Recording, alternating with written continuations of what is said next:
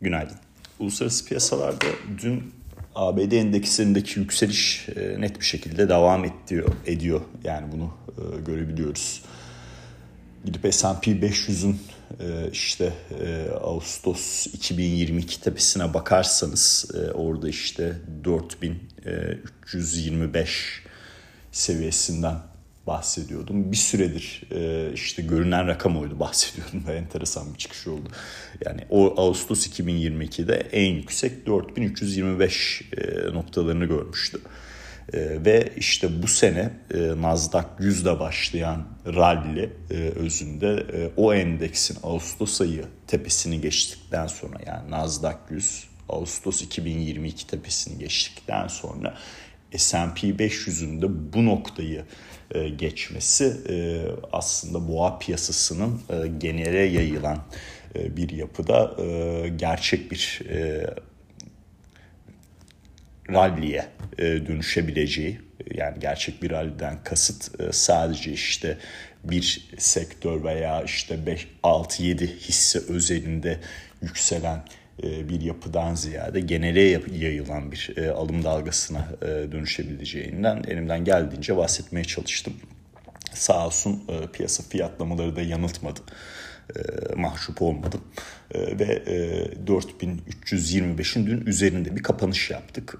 Tabii bundan sonra bugün alacağımız tüfe verisi ABD tarafında ve yarın kararlarını alacağımız FED toplantısı oldukça önemli.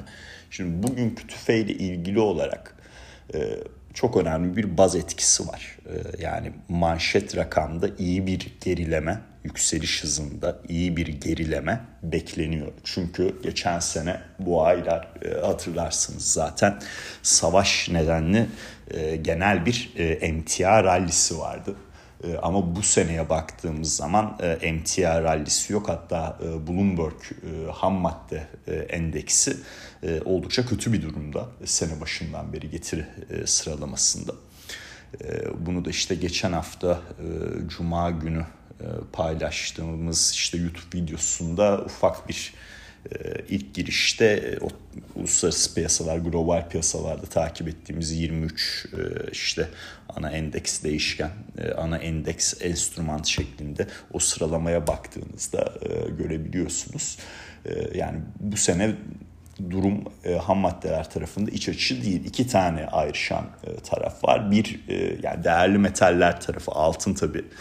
burada Fed'in günün sonunda sıkılaşma döngüsünde sona gelmesiyle beraber e, tarihsel olarak geçmiş zamanlarda taban politika faizine ulaşıldığında e, %10'luk bir rally yapıyor. E, yani son iki e, sıkılaşma döngüsünden çıkışta bu olmuş en azından. E, dolayısıyla e, burada bir beklenti e, yaratıldı. Orada altına talep bu yüzden var.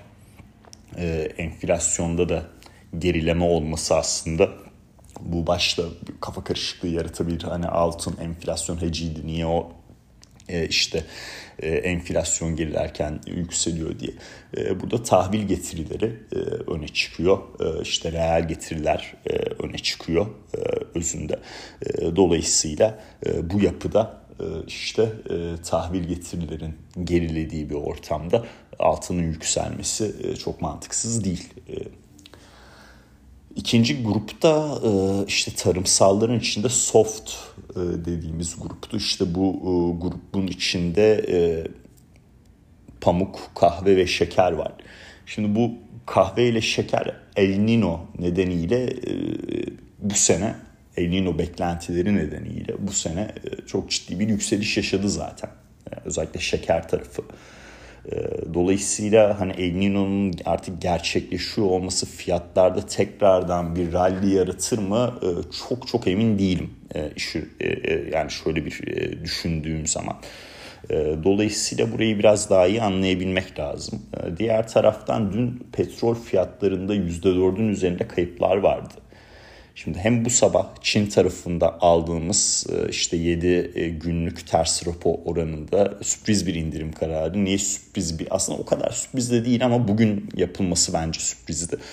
E, Perşembe günü bir yıllık ve beş yıllık faiz oranlarını açıklayacak. Orada bir indirim bekleniyordu ama onun öncesinde işte bir haftalık oranda bir indirim yaptılar.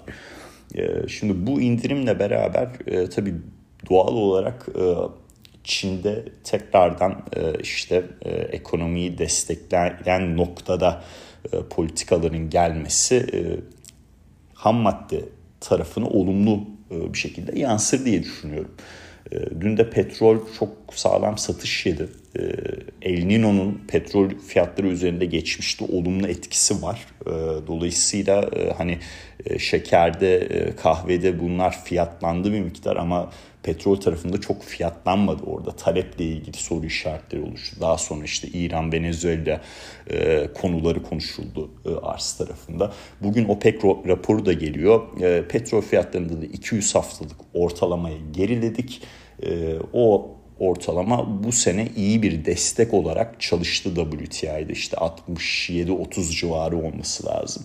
Bunun altında bir kapanış görmezsek buradan tekrardan bir tepki alımı gelmeli. Ama eğer bu haftanın bittiğinde bunun altında bir kapanış görürsek e, o zaman işte e, durum çok iç açıcı olmaz. E, dediğim gibi hani e, farklı değişkenler e, Çin tarafında atılan hamle El Nino'nun e, geçmiş dönemde petrol fiyatları üzerindeki etkisi ve bugün beklenen OPEC raporuyla beraber bir tepki alımı olabilir diye düşünüyorum. Öyle söyleyeyim ama bu ya kısa, çok kısa vadeli trade'ler yani e, al sat trade'lerinden bahsediyorum. E, orta uzun vadede petrol tarafını biraz daha bu resesyon yapısını anladığımız zaman e, ortaya koyabileceğiz. E, orada da işte e, Fed'in yarınki toplantısından ekonomik beklentileri, oradaki ekonomik beklentiler tarafında büyüme tarafındaki değişiklikleri bence önemli olacak para politikası üyelerine.